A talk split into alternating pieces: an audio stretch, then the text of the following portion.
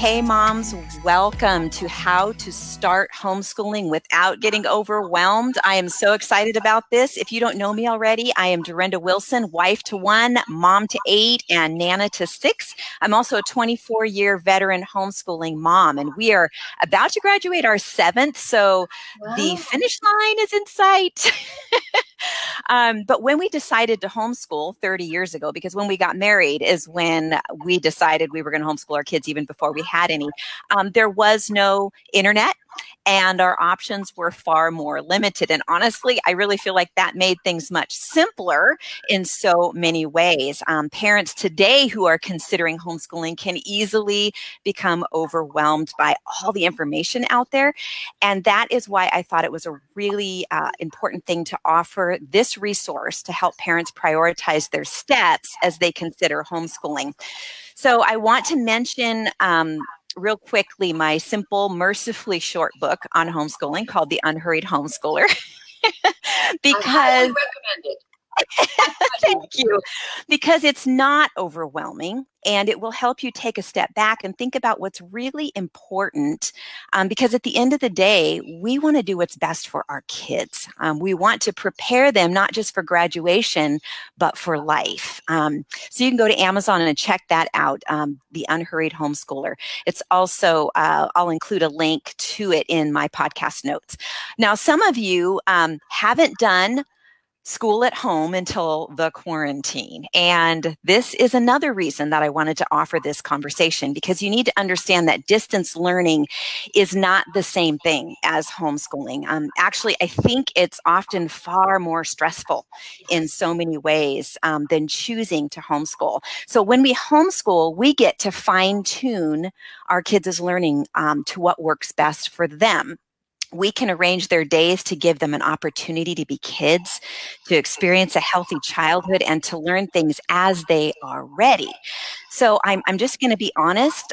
Our family's homeschooling was very simple. Now, I'm a huge fan of encouraging lifelong learning by being consistent with the basics and giving them time and space to explore their interests. So we all know kids are curious by nature and very adept at learning so many things on their own. So our days with our family were a combination of directed and self-directed learning. That looked a little different each day, and there was no perfect day. Let me tell you, in all those years, there's never been one perfect homeschooling day. But every day looked different, and I think it looked not like a lot of people might imagine. It was natural, it was relaxed, it was fun for the most part, and we taught a lot through just practical everyday life. Like I said, it was not perfect, but it was a great fit for our family, and that is key right there. So every family is going to walk out their homeschooling journey differently, and the kids can all turn out great. John Taylor Gatto said, "There are as many ways to educate as there are fingerprints. God has a plan and a purpose for each one of our kids. And since he is such a creative God, it makes sense that our children will be unique, each one of them. I have eight and none of them are exactly alike. It also makes sense that a one-size-fits-all approach isn't a good way to raise kids or educate them. You don't have to be an expert in education or an expert on other people's kids. You simply need to be an expert on your kids. So it's a commonly accepted fact that if someone spends 10,000 hours on something, they are considered an expert. Guess what? By the time your child is 6 years old, you will have spent an average of 16,000 hours with them. That makes you an expert on your child." So with that in mind, I want to introduce another mentoring mom who is here to share with you her wisdom and expertise. And let me tell you, she's got the creds. Okay, are you ready for this? Vicki Bentley is the mother of eight daughters. She's a foster mom of over 50. a grandma to 23 wonderful grandbabies so far, and a great grandma to 5. Vicki has homeschooled 17 children alongside her husband, Jim, and has been in support group leadership since 1991. She has served on the executive board and convention committee of the Home Educators Association of Virginia and has addressed state and national conventions, university teacher organizations, and many mothers groups. She's the author of My Homeschool Planner, Everyday Cooking, The Everyday Family Chore System, I'm liking that, Home Education 101, a mentoring program for new homeschoolers, High School 101, Blueprint for Success, and other homeschool and homemaking helps. She also coordinates Homeschool Legal Defense Association's Toddlers to Tweens programs, as well as their group services. She has a heart for parents, especially moms, with practical wisdom and encouraging words. Thank you, Vicki, for being here. I'm so grateful. Well, thanks, Durenda, for having me. I'm excited to be here and to encourage these new moms. So, well, I want to dive right in here because as I mentioned before we even started recording, for a mom or a family, parents who are thinking about homeschooling, it can be so overwhelming. And, while we want to step back like we do in my book and talk about, kind of the big picture and what do we feel like God wants for our kids? What do we want for our kids, when it's all said and done?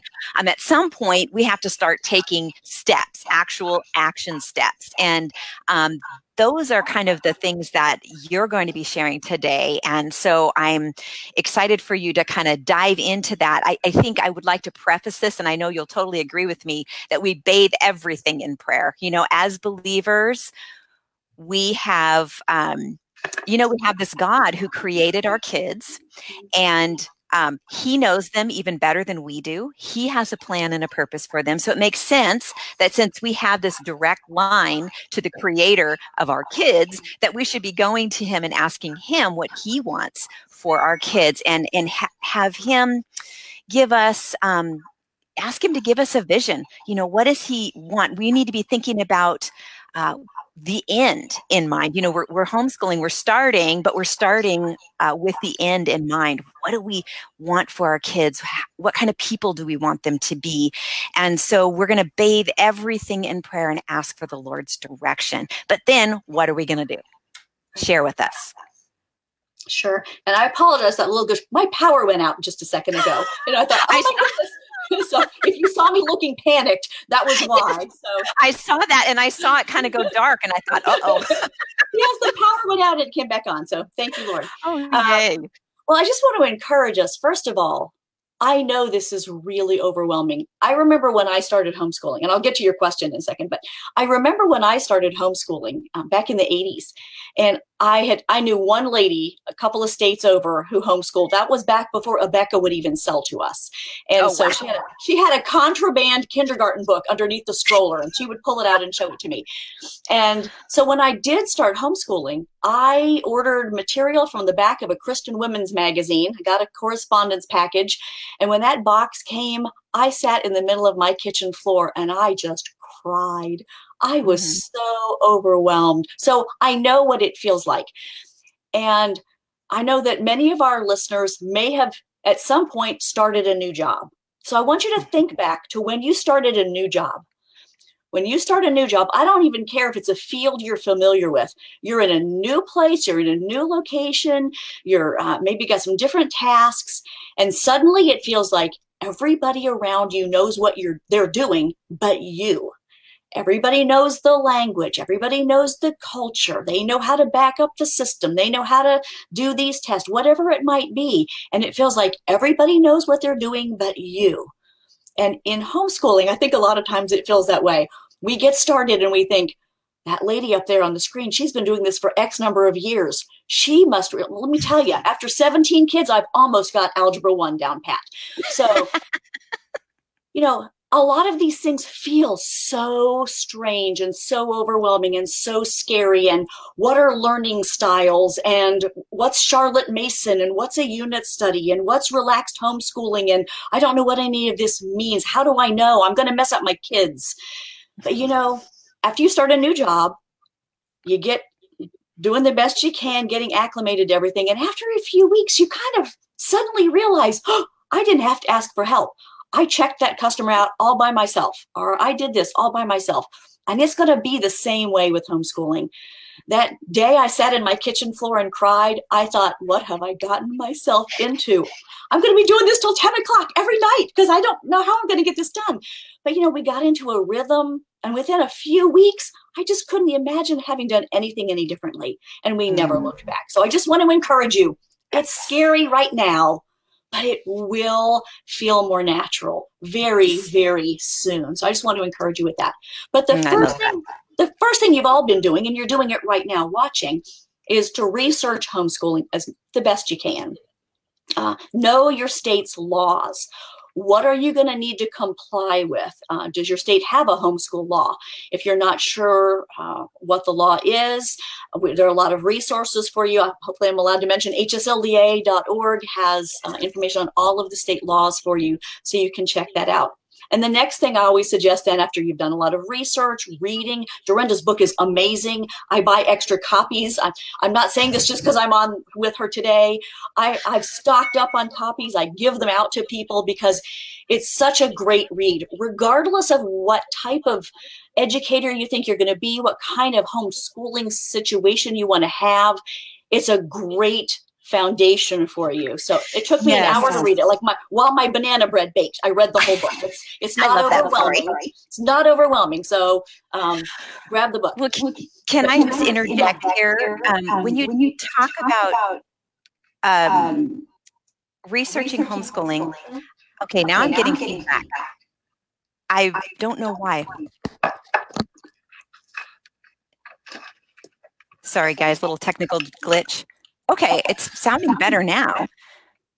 Yeah, maybe that would be better. I think we're both going to look like pilots. All right, we've got our headsets on. We are ready to fly here. I'll be the co-pilot here. Great. When we talk about homeschooling, researching homeschooling, can I just say I did not research homeschooling when I started, and I'm not saying you shouldn't. I think what your suggestion is very good because there are so many approaches now that have sort of been laid out beautifully for parents to be able to look at. But what I really want to keep moms from doing and parents from doing is getting overwhelmed. Don't overthink it. What I would say, my suggestion to you is obviously pray first and then approach it with your mom heart. Think about being a mom first. Yes. What is your heart towards your children? And that will give you, I mean, even your parenting style will say something about what kind of homeschooling method you're probably going to want to take, because it doesn't have to just be a good fit for your kids. It's got to be somewhat of a good fit for you too.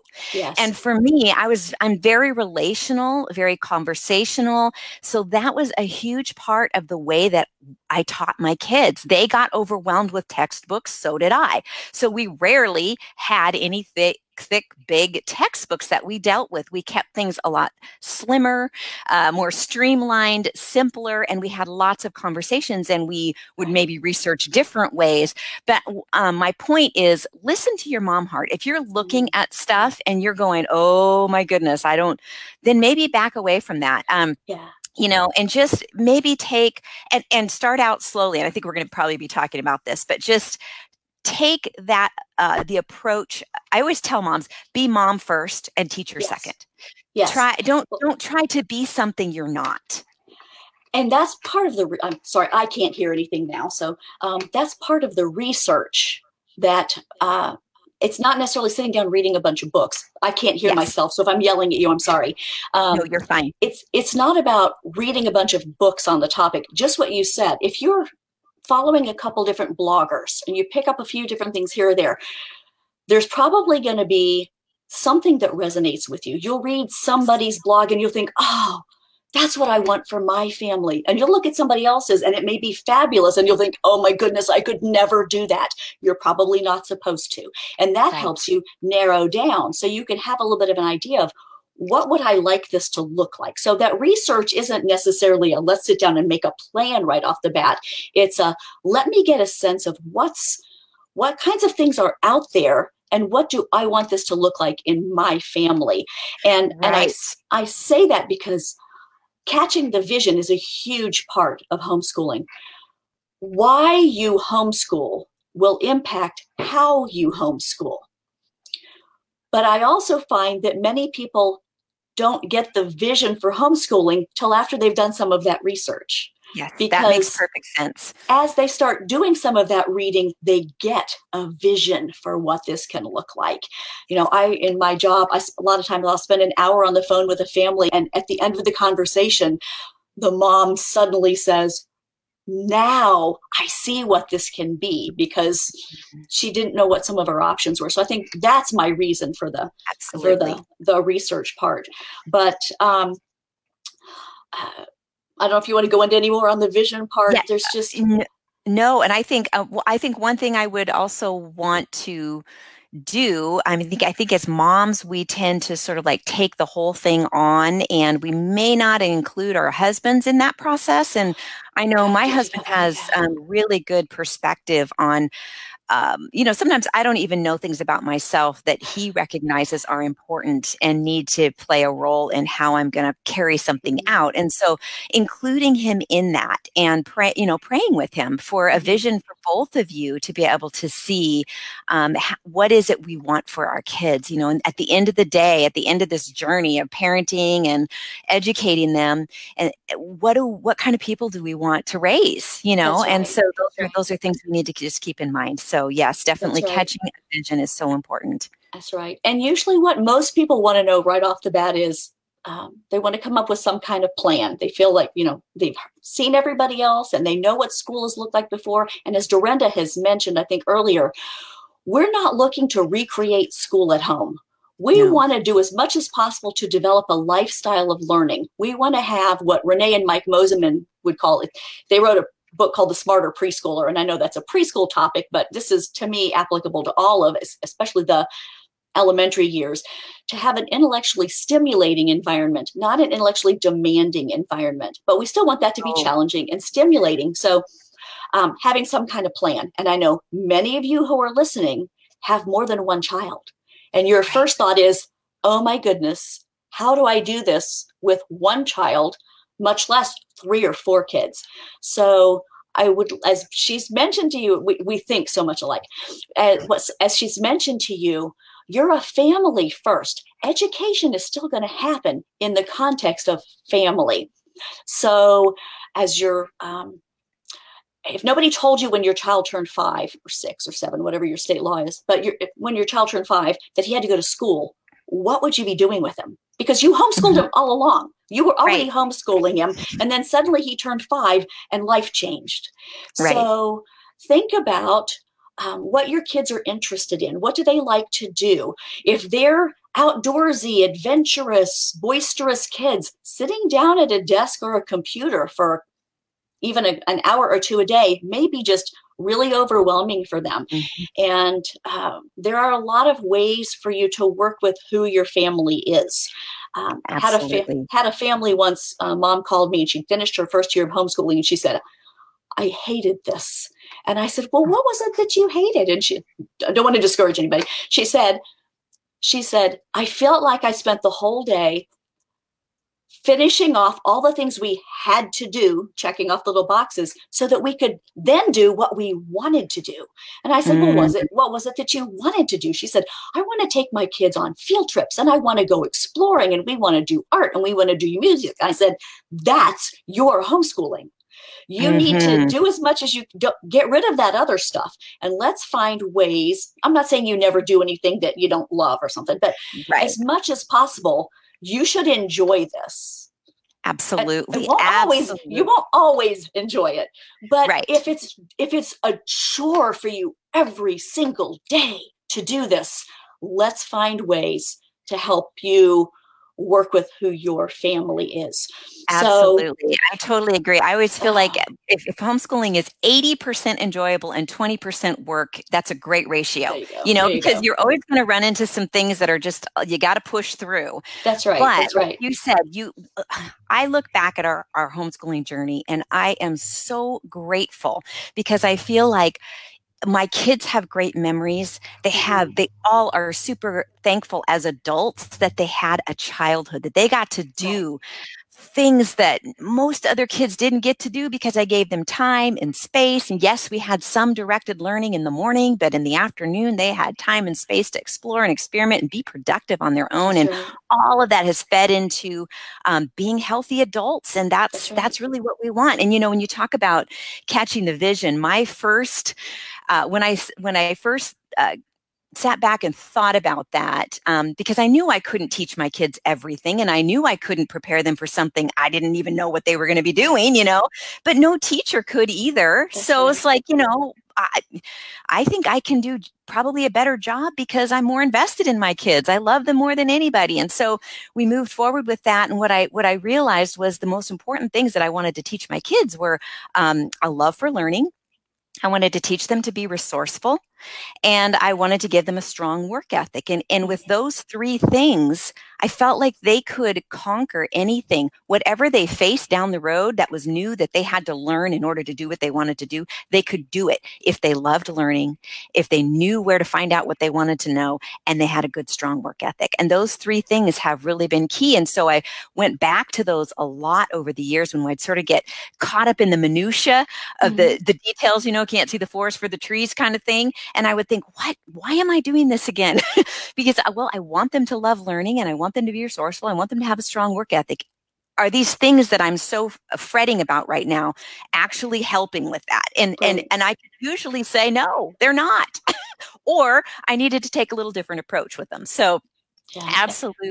Yes, absolutely. You need to be thinking about that. And it does come down to setting goals for your kids. And I think I've got on the website, I've got a goals sheet for people. But, you know, the Bible tells us that Jesus grew in wisdom and in stature and in favor with God and man. So we took those four areas and we just set one or two goals a year for our kids in those areas. And so I know that most of you are probably thinking today about the academics. We looked at what the state wanted our kids, what the world would say would be what the kids would want to learn. And hopefully I'm still here. There you go. Going black. Yep. Everything's going black. So we're good. You're not blanking out at all here. So we're good. Okay, good. I'm just keep talking.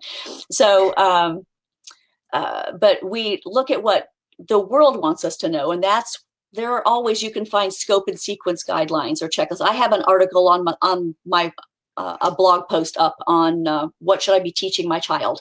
Doesn't tell you literally what to teach, but it tells you how you can decide for your family what is a good fit for what you want to cover with your kids.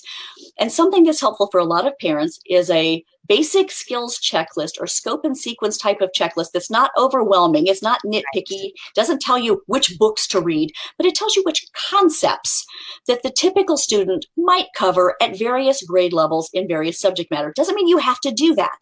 But for parents who are panicked that their kids are going to miss something if they don't sit down with textbooks all day, it can be helpful to see he needs to learn how to add 2-digit numbers. We can do that with a textbook, or he can do it with M&Ms, or you know, we can learn fractions by cooking or whatever it might be. So the key is knowing what the concept is that you'd like them to learn, and then you get to decide how you want to cover that. But as you look at those, math and language arts are skills subjects. So our kids are generally going to be learning at their own level in those subject areas because they're fairly sequential. One concept builds on the previous concept. But for the other subjects, social studies, science, history, art, music, those subjects, then a lot of those things are just content-based. And it doesn't really matter what order you do them, as long as at some point, if you decide that they're important, at some point you cover them. So I suggest if you've got multiple kids, have some way to cover their math and language skills at their specific skill levels. But then for those other subjects, pick what you want the oldest kiddo to be doing, and then everybody does it. And so what I like to say is you teach to the level of the oldest child, and you include everybody else. And these other little kiddos, they're going to ride the mental bus to their own mental bus stop, and then they'll hop off the bus. So, so you may have to say, go ahead and go play. You can tell they're getting restless, and it's okay. But it's amazing what they absorb, though. Yes. Even when you think they're not listening or they're hanging out in the other room. I've been amazed. I remember our youngest would hang out while his high school age brothers, and he was like maybe 7 or 8, where his high school age brothers would be doing their biology DVDs, and he would sit at the dinner table and literally verbatim tell us what was learned in that lesson, and it was a high school level. I mean, it was crazy. So if you have several children, I can tell you that your job with the younger ones is actually easier because they absorb so much. Yep. And the older kids often will teach them along the way, just naturally with, you know, and this is why family life is so awesome for homeschooling, because we have all these different ages, but they all interact. And to me, it's like one of the healthiest environments for kids to learn. They're socializing with all different age levels. They're having to learn to navigate relationships and temperaments, and all within the home, which we know is a lot more condensed version of real life.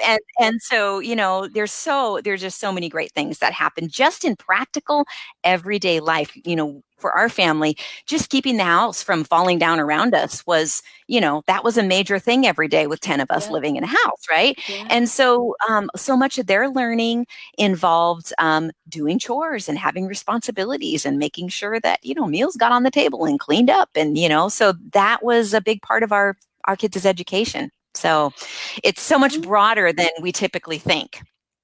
Yeah, and they get to use a lot. I mean, when they're lobbying you for more allowance, they're using their persuasive skills. You know, tell them, write me a little essay on that. Why you think I should get more allowance? I want 3 points. That's right.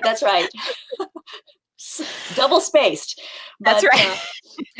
But you know, when you have your kids, everything you do at home can be educational in some way, whether it's character building or stretching them intellectually, whatever it might be.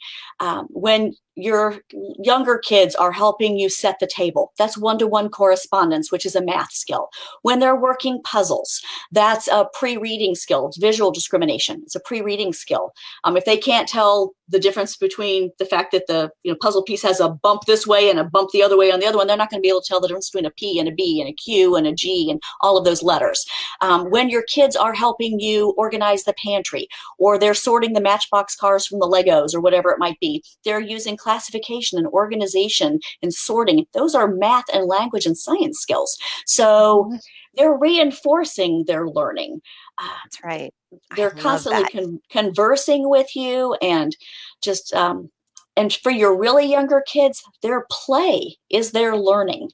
So what you're doing with your younger kids is, instead of sitting down doing school work, what I recommend for the younger kids is giving them lots of hands-on experiential learning, lots of experiences. What you're doing there is you're helping them build lots of hooks in their brain to hang their future learning on, because they don't have that adult context. They're still building a framework for everything else to hang on later on. So what looks like goofing off, what looks like playing is learning. So I love that. I think of it sort of as like Velcro. Or creating these different networks. And there are all these different lines and networks. And then all of a sudden, as they get older and they get into higher learning, the dots start to connect. When their brains are more developed, they start connecting the dots between all of those little connectors that we have allowed and encouraged to grow in those younger years. If you ever get to listen to Jan Bedell, pitch somebody else here. If you ever get to listen to Jan Bedell at Little Giant Steps, she talks about, I got to listen to her one day talk about infants and toddlers and the connections in their brains. And it was just amazing to see. We just think of them as being born with these little brains, but it's constant, like you said, little connections being built. It's just phenomenal, just from you talking to them and moving and doing things. So anyway, there's so much going on in their little brains, and we don't have to sit down with a textbook to do that. No. And I think this is the beauty of the nurturing nature of a mom. Mm-hmm. She has all of those things in her to do naturally with her kids as she loves them and cares for them and pays attention to them. And, you know, I always liken homeschooling and parenting is so much like gardening. You know, I go out every day to my garden to check on my plants. I can waylay a lot of big problems if I'm just out there and I know what's going on with each plant every single day. I'm making sure it's got enough water. I'm picking any bugs off them, you know, and then there's other times I need to step back and look at my garden. You know, I live upstairs and my garden is down, you know, obviously on the ground. And so but from my sunroom, I can look down, and that step back perspective, what I realized there were birds getting into my garden and trying to eat stuff. And I wouldn't have known that if I was out there, because they won't fly into the garden when I'm there. So You've got to do both, that stepping back, but also that getting in there and being a student of your child and knowing where they're at each day, not just educationally, but physically, emotionally, spiritually, mentally. You know, we're tuned into them. And that's the beauty of homeschooling, is it can be such a nurturing process, and not just all this cognitive stuff that gets really intimidating really fast. But instead, we can just kind of listen to this mom instinct that God puts in us for our kids. Now, I do know, and we know this is all just in our hearts right now, but I also remember when I started out. And when I started out, I was panicked that I wasn't going to cover what I needed to cover, and it helped me to have a little bit of structure, a little bit of framework, a little bit of, I had no idea what I was doing. So having something to begin with that I could morph out of later on. Yes. That's exactly what I did. I started out with a couple of workbooks, because then at least I knew that they were doing something every day and they were making some sort of progress every day in the basic stuff. And that's exactly how I did it too. Just started out simple. And like you said, things just morph from there. Yeah. And, you know, the kids have their own ideas sometimes about things they want to do. And There was room for that. But there was also this directed learning time that I felt like, okay, we're making progress. You know, we're just a little bit. To me, homeschooling is so much more about plodding, just being consistent, keeping your hand to the plow, and just you're looking for progress, not perfection. That's one thing I had to keep telling myself. That's true. That's true. Just keep on going. And I know it's going to vary depending upon the ages of some of our listeners here today, but can we talk about curriculum for just a little bit? Because that's usually what people, the first thing they want to know is curriculum. And keep in mind, curriculum is just not about the books. The word curriculum comes from the French word "courir," which is your path, your course, your direction. So we're really just looking at the tools you're going to use to accomplish your goals, to get where you want to go from here to there. Now, the first thing people usually want to know is, you know, I need help buying materials. And so you're really looking for directions. You're looking for a GPS or something. I'm horribly geographically challenged. So it was a big joke in my house about having directions and maps. I have 4 GPSs and a nav system. So I'm really bad. So I like to use the analogy of going on a road trip, because in the natural, I'm often lost and really physically lost. And it was very easy for me to be emotionally or intellectually lost when it came to homeschooling. So I don't want that to happen to you guys. So if I were to call Durenda and say, "Oh, Durenda, I need help. I'm so lost. I need directions." You'd probably want to know 2 things. You probably want to know what? Probably want to know, where are you and where are you trying to go? So it's the same thing with homeschooling. Right. If you've pulled a child out of a conventional school situation, you're going to want to know, where is he right now and where is realistic for us to get by the end of the year? What are our goals? So we can't help you. I mean, my job at HSLDA is to help families choose curriculum. And so I can do that better if we have an idea of where you are. So some kind of placement test or assessment or evaluation, or that scope and sequence checklist, can give you an idea of where your student is academically right now. And that can give you an idea of what's realistic to expect by the end of the year. And then you can go from there. So as you're looking at, you're going to see tons and tons of options. They didn't have these when we started homeschooling, but now there's tons. And so you may choose to go with a package of material where somebody's already put it together for you. It may all be one publisher, or it may be somebody who's curated material from different publishers and said, I think this would be a good fit for the typical third grader, fourth grader, whatever. You may want to do something more eclectic. You may want to put things together yourself. You may say, you know what? He is a fabulous reader and he's a great writer. Not so strong at math right now, and you may vary some things there. I like to think of it as the difference between going to a restaurant and getting the combo platter or ordering a la carte. Or for those of you who bake, you know, we're all baking right now during the quarantine, I think. It's the difference between somebody who wants to buy a cake mix. It's the package people. Buy a cake mix. Nothing wrong with that. I'm going to buy a cake mix. The ingredients are put together, and all I got to do is bake the cake. That's right. That's your package. Or some of you just want to do it all from scratch. Some of you are, you know, we're grinding the wheat ourselves. We're putting the stuff together ourselves. We're making the cake. We're bringing all the ingredients in together ourselves. Same kind of thing. Now, some of you may actually just as soon have somebody else bake the cake for you.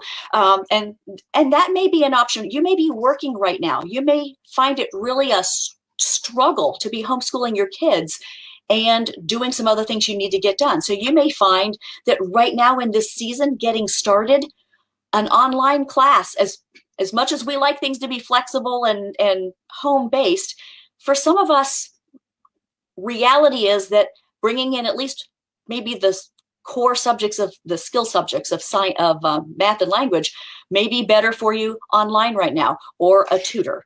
So Absolutely. You've got to do what works for your family. Yeah, and you know, the thing is, it's what is working for you in this season. I think that's so important, Jean. You can reevaluate again next school year. You can reevaluate periodically, but think about the way that you can do it, that's doable for you, that's doable for your kids. Don't overburden yourself. I love this, Vicki. It's so good, because sometimes we have to start out with the boxed cake mix. And you know what? That's okay. You start there. And then once you got start a cake out of it, you got a cake, right? You got what you wanted. But then later on, you might go, you know, I think I'm going to try some of this on my own. I want to try to put these ingredients together myself, because I think I can do it. And then you give it a try. I always feel like homeschooling is a little bit of an ongoing experiment, you know, because it's exciting. To me, that's the adventure of it. It's like, try something new. And I was, if I could think of it as just an experiment and not feel like I was completely committed, no matter what, you know, once I started, but I look at it and go, I'm going to experiment. And if it doesn't work, that's okay. We'll go back to what we were doing before. So there's just so many different ways you can do it that keep things. The main thing, I think, is to keep as much stress out of it as possible. Yes. And to make it so that it's something doable and something enjoyable for you and your kids, where you can be just continuing to have a good relationship with your kids. Because I think that's really a big part of homeschooling. That's huge. Relational piece of that's it. Huge. You know, if your kids graduate from high school, and you know, they've taken calculus and 5 years of a foreign language, and you know, they're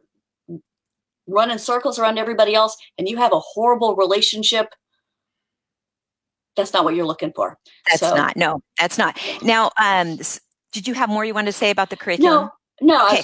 We're good. I was just going to talk about making a transition, but you're good. Go ahead. Okay. Oh. Well, there was one point, the establishing a routine, because I think when we're starting out, don't you think that's an important thing to recognize, how important some consistency is in our daily life? Because you've got to start with a plan and then establish a routine and choose curriculum. So establishing that routine, I am a routine person, but I like a routine. I like flexibility within my routine. I learned that about myself early on, that I could not schedule to the half hour without driving myself and everybody else crazy. So I learned that I needed to get A, B, C, and D done in the morning. Yes. By lunchtime. That was my goal. And I didn't mean to skip that. I'm sorry.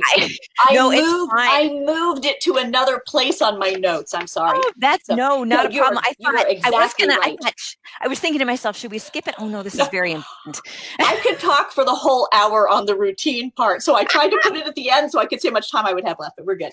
No, you are so right. Because you know, what I found, Durenda, is I keep leaning on this little button, I found that people don't quit homeschooling because they can't find the right math book or the right language arts book or the right curriculum. They quit homeschooling because the laundry is up to here and dad's eating Frosted Flakes for the fourth night in a row out of a bowl he washed himself after he made a path to the kitchen. And mom's trying to do math and language and social studies and science and laundry and cooking and the baby's crying and the kids are sick, whatever. And you just feel like something's got to go. I can't do all of this. Yes. And so the natural thing to let go of is the homeschooling. So we want to do what we can to help you stay in at least survival mode, but hopefully better than that. Exactly. I do like 4 hours of workshops on time management and things like that. So this is like the really nutshell version, but start with something little. First of all, as far as the homeschooling goes, we do a different workshop on juggling life and lesson plans, and we make these analogies with juggling. But so I'll just bring in the one point is that when a juggler learns to juggle, you've seen the juggling act, and he's throwing, 5 things up in the air, and some of them are on fire or whatever, and you think, wow. Well, you look at you new homeschool moms look at the veteran homeschool moms and you see them juggling 5 flaming things in the air and you think, wow, that's what I'm supposed to do. And I'm here to tell you, that's not how that juggler started. That juggler started with a ball, up, down, up, down, up, down, until he could throw it up in the air and catch it without looking too hard at it. And then he added another one. So don't have unrealistic expectations of yourself. Be realistic. If all you can do is start with your meals for a routine, and Durenda and I are not talking about having some schedule that you ding a bell to go from subject to subject or task to task. It's just having a pattern, having a routine, having a rhythm to your day. So the kids know what to expect, because kids find security in routine, and we moms find liberty in not having to think about every single thing that has to be done. That's right. That's right. And I think, again, I'm going to chime in on chores because, like I said before, there was a lot to do with 10 people in the house. And for me, I knew myself. I needed some order. And so we would have a couple of pickup times during the day where it was just, we just go from room to room and we would tidy every room. And not every mom needs to do that, but I knew I needed it. Yes. And so that's how we did. That was part of our homeschooling day. It was part of our rhythm. So make those things that are important to you that help you keep a healthy mental state and emotional state, and work that into the routine. And the thing is, our kids learn from all of that. So don't think that's not part of their education, because it very much is. That's right. Look at what's going to distract you. Like Durenda said, whatever's going to distract you. I mean, if you get up in the morning and the kids eat breakfast and then you think, oh my goodness, we have to start math, but the dishes are dirty and there's no telling what the has been dropped on the floor that the baby is going to eat. And I can feel that the beds aren't made. It's okay to take 20 minutes at the beginning of your day to get things situated. We call that home management training. Yes, absolutely. Which is part of home ec, which is part of family living, which is part of homeschooling. So if it's starting to take you 2 hours every morning to do that, give us a call and we'll work on it. Yes, exactly. Yeah. And I share in my book, The Unhurried Homeschooler, I share a sort of a brief, simple version of what our family routine was, because some people you just need to sometimes see it, like, oh, okay, so they did it in this order. Oh, that makes sense. And, then all of a sudden you can start to formulate a flow of what needs to happen every day. And pretty soon, like you said, you find yourself in a rhythm, and, something will come along and upset it. But as long as you know what your plan A is, your, what do you call that? Your base plan that you go back to, and you build again from there, because, inevitably something comes along. Like, it may never really happen, but you had a plan. Right. So exactly. And you know what, if most of it gets done, that's better than what we were doing before. Right. I have some things on my website, just like that. I have, there's an article called A Day in Our Homeschool from when my kids were in high school and junior high school, but that's why, I don't want to sound like a sales pitch, but I know that there are tools that can be helpful. So for my family, we end up developing, because I tried a bunch of different things, we developed the Everyday Family Chore System. And right. So it's a card system that helps me train the kids a little bit methodically, or intentionally, I guess I should say, is probably a better word. But it was just really helpful for us. And it made me not the bad guy anymore, because the card was the bad guy. I wasn't the bad guy.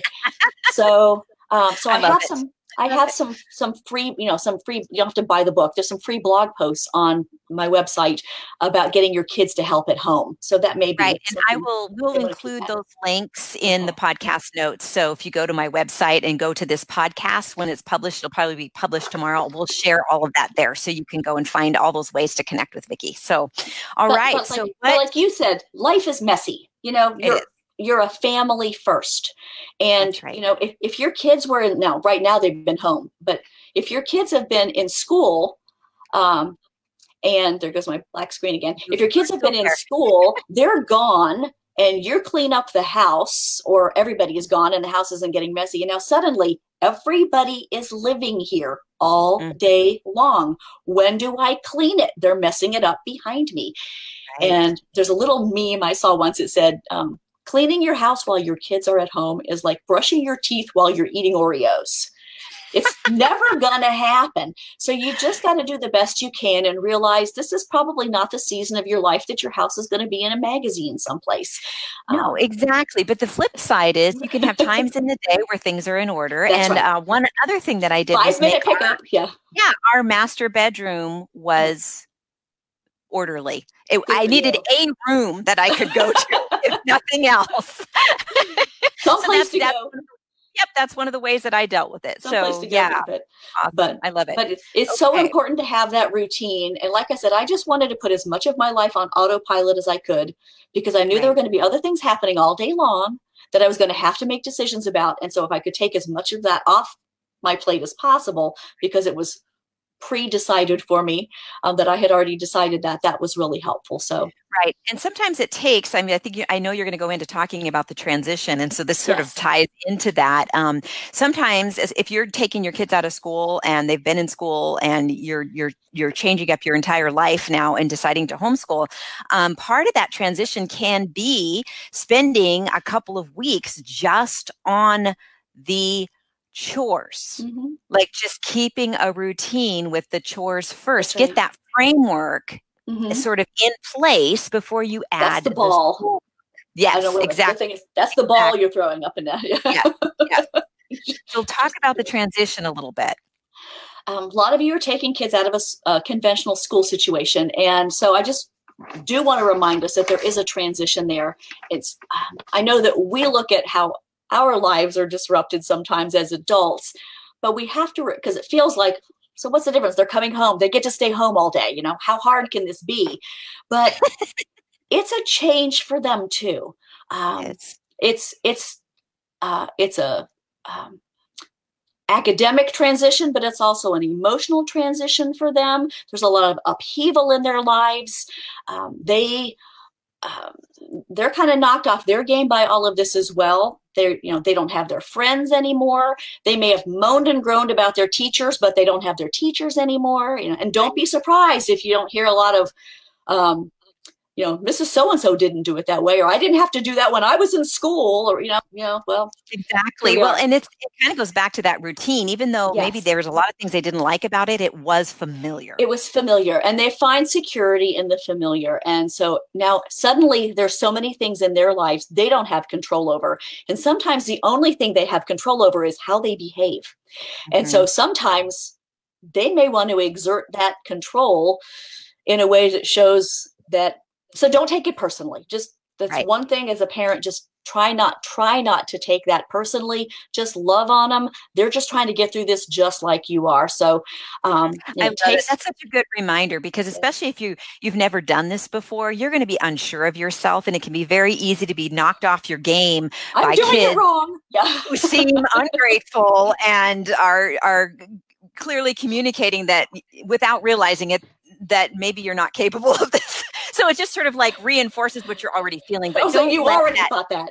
Yes. So don't let that get a grip on you. You know, we're going to have to be the parent, pull up our big girl pants and, and forge forward and knowing that you're doing what's right for your family and for your kids. And eventually this will become familiar to them and to you.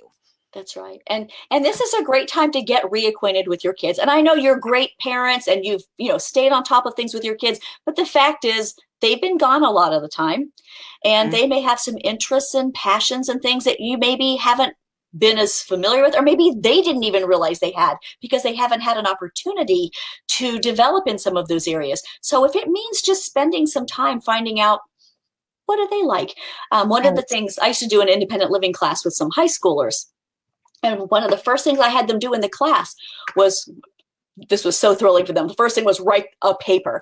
But I'm not grading this. I'm not marking it up with red. I just want you to write for me, what would you like your life to look like a year from now? And what would you like your life to look like 5 years from now? And then we looked at some of those things and we talked about what would it take to make those things happen? What are some of the steps we would need to take? So that can be really helpful. Yeah, I think that's so important, especially if you are taking your kids out of school, to be talking about, get them involved, get them, because it helps them own the transition as well. When they have a say all of a sudden in, what are my goals? What do I really want? And even if they can't answer the question in the moment, give them some time to think about it. Say, hey, you don't have to answer these questions right now, but I want you to be thinking about, is there anything you just really have always wanted to learn about or dive into? And we'll make that part of what we're doing. We'll try to make that happen so that they get the very strong and true impression that you are on their side. That's right. And it's not you against them. It's you working together as a team to meet their goals that they have in mind, and to give them the resources that they need to follow the things that are interesting to them. And so that can be a really fun process and very interesting as we become more of a student of our kids. And I think that's something that I'm always telling parents is just be watching them a lot, even when you're not necessarily talking to them, but talk to them, ask them questions, but then just be aware of kind of where they're at. And it's amazing what you learn just being a little more observant of, who they are, their personality, how they respond to things, what things irritate them, what things light their fire. These are all things we can learn by observation. And I always find that very interesting. There also may be some healing that needs to happen, depending upon what your child's relationship has been like with other kids at school, with, some kids, more kids than we care to think, have been in maybe bullying situations at school and some other things that haven't been really healthy. And so I encourage you to be open to the fact that there may be some healing that may need to happen in those areas. And so this is a wonderful time for you to be able to be there for them. Yeah, and I think, again, that can be a really strong prayer point for you as you're praying through this transition is ask God to bring those things to the surface. I think a lot of times kids won't bring them up and they won't think to bring them up, or they're just developmentally not there, or they've forgotten about them, but they really are affecting them. And ask God to somehow bring those to the surface. And so as maybe even negative behavior comes out, that might be God answering your prayers, and you just need to ask him for wisdom to know how to move forward and how to, just work through that with your child. So I love that, Vicki, because I do think that's very, very important. It's sort of part of the sort of what we would maybe call deschooling process. Yeah. So. All righty. Well, and like I said before, one of my main thoughts is always that life is messy.